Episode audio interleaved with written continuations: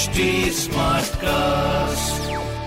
आप सुन रहे हैं एच डी स्मार्ट कास्ट और ये है लाइव हिंदुस्तान प्रोडक्शन हाय मैं हूँ फीवर आरजे पीयूष और आप सुन रहे हैं कानपुर स्मार्ट न्यूज़ आज मैं ही आपको अपने शहर कानपुर की खबरों से वाकिफ कराने वाला हूँ। तो आइए जरा सबसे पहली खबर नेशनल हाईवे से उड़ती उड़ती आई मीन टू से चलती चलती आ रही है कि भाई नेशनल हाईवे पर फ़र्स्ट अप्रैल से सफ़र महँगा होने वाला है।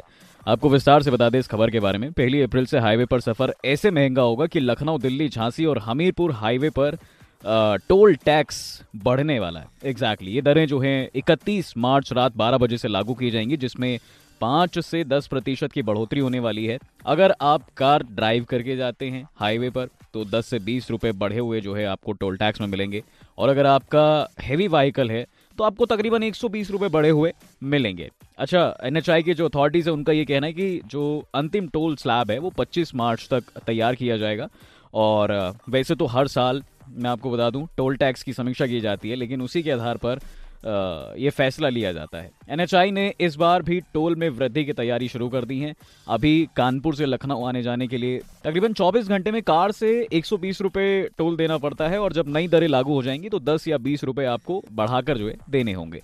कानपुर क्षेत्र के सबसे महँगे टोल प्लाजा यानी कि 12 जोड़ में भी अभी कार से आने जाने पर 225 रुपए टोल देना पड़ता है। बताइए, कितनी महँगाई हो गई है भैया ये? बाकी कानपुर शहर की दूसरी बड़ी खबर है वो ये है कि भाई उत्तर प्रदेश क्रिकेट एसोसिएशन की ओर से सोमवार को जो है अंडर 25 कैंप की शुरुआत की गई, जिसमें पहले दिन उत्तर प्रदेश के अलग अलग जिलों से काफ़ी सारे प्लेयर्स जो हैं आए थे, जिनका टेस्ट लिया गया रणजी टीम के कई खिलाड़ियों द्वारा। मतलब फिटनेस में अच्छे खासे वो साबित भी हुए। और ऐसे में जो कोच हैं, यानी कि उबैद कमाल उन्होंने भी नेट पर बारी बारी खिलाड़ियों के प्रदर्शन को जो है परखा। अब प्रदेश भर से जो खिलाड़ी आए थे, उनके साथ कई रणजी खिलाड़ियों को मिलाकर चार टीमें कुल मिला जो है बनाई गई हैं। राइट?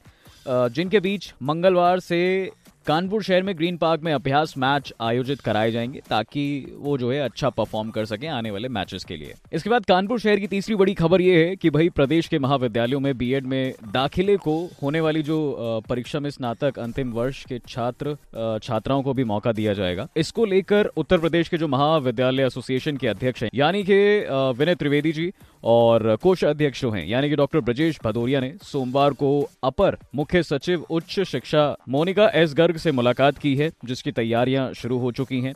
उन्होंने बीएड प्रवेश परीक्षा का स्केड्यूल भी जारी करने की मांग की है।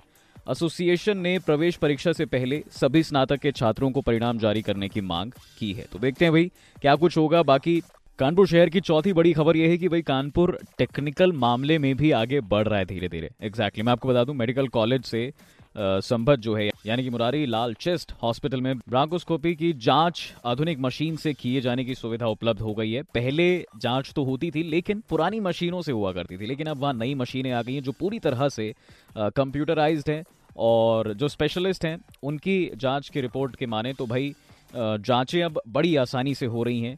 अच्छी चीज़ ये है कि अगर कोई भी पेशेंट प्राइवेट हॉस्पिटल में इलाज करा रहा है तो यहाँ पे भी जाँच जो है बिल्कुल हो सकेगी। केवल एक रुपए का आपको पर्चा बनवाना पड़ेगा और आपका इलाज संभव है। ठीक है जी? विभाग अध्यक्ष यानी कि डॉक्टर आनंद कुमार के मुताबिक जितने भी लंग्स की कई तरह की बीमारियाँ होती हैं, जैसे कि डायग्नोसिस वो भी वहाँ पे सुविधा उपलब्ध है। लंबे समय से नई मशीन का इंतज़ार था, जिसका इंतज़ार अब खत्म हो चुका है। फ़िलहाल बस एक ये पॉइंट रह गया कि भाई आईसीयू की सुविधा नहीं हुई है। उम्मीद की जा रही है कि फ्यूचर में आईसीयू की सुविधा भी कानपुर शहर वालों के लिए वहाँ पे बहुत जल्द उपलब्ध हो जाएगी। बाकी कानपुर शहर की पांचवी बड़ी और आखिरी खबर है फ़्लाइट से जुड़ी। एग्जैक्टली exactly, मैं आपको बता दूँ मुंबई के जो सफ़र करते हैं उन यात्रियों के लिए बड़ी खुशखबरी ये है कि मुंबई के लिए अब कानपुर शहर से हर दिन फ्लाइटें उड़ेंगी।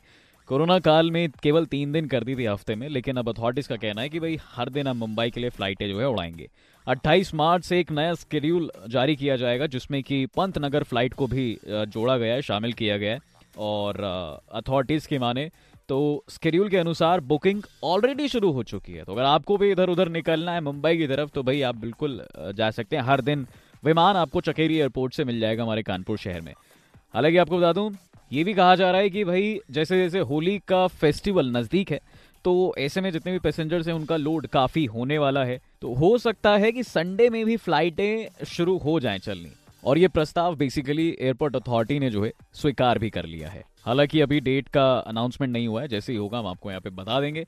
तो ये थी कानपुर शहर की पाँच बड़ी खबरें। ऐसी खबरें सुनने के लिए आप पढ़ सकते हैं हिंदुस्तान अखबार। कोई सवाल हो तो ज़रूर पूछेगा on Facebook Instagram and Twitter हमारा हैंडल है at the rate H T और ऐसे पॉडकास्ट सुनने के लिए log on to W W W dot H T